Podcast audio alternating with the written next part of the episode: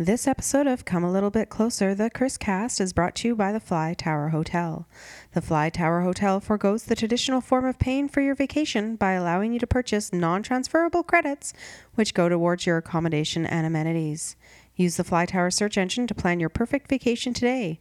Offer code ChrisCast at checkout to receive a credit of $2.14.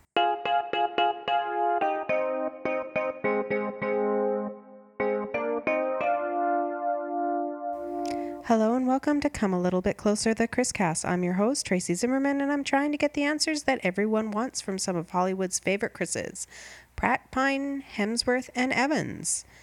They're not really here, so I will be answering on their behalf. Question five is basketball or knitting? Basketball or knitting? Hemsworth. I think the answer for Chris Hemsworth would be knitting. Knitting. That's right, because he doesn't seem like a sporty kind of guy at all. He seems like he would prefer to knit.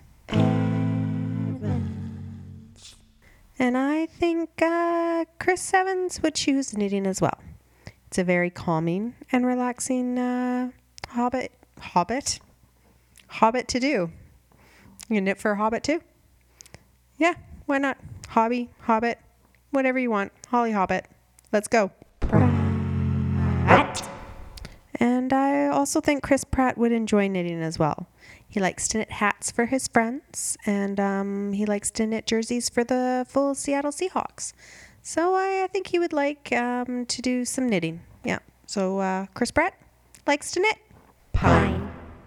And Chris Pine, I believe, uh, would like to shoot a little b-ball.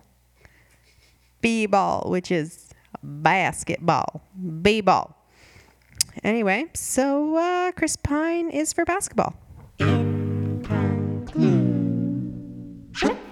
We have three Chris's for knitting and one for basketball. So that's three Chris's for knitting, some things for hobbits, and uh, good old b-ball outside of the school.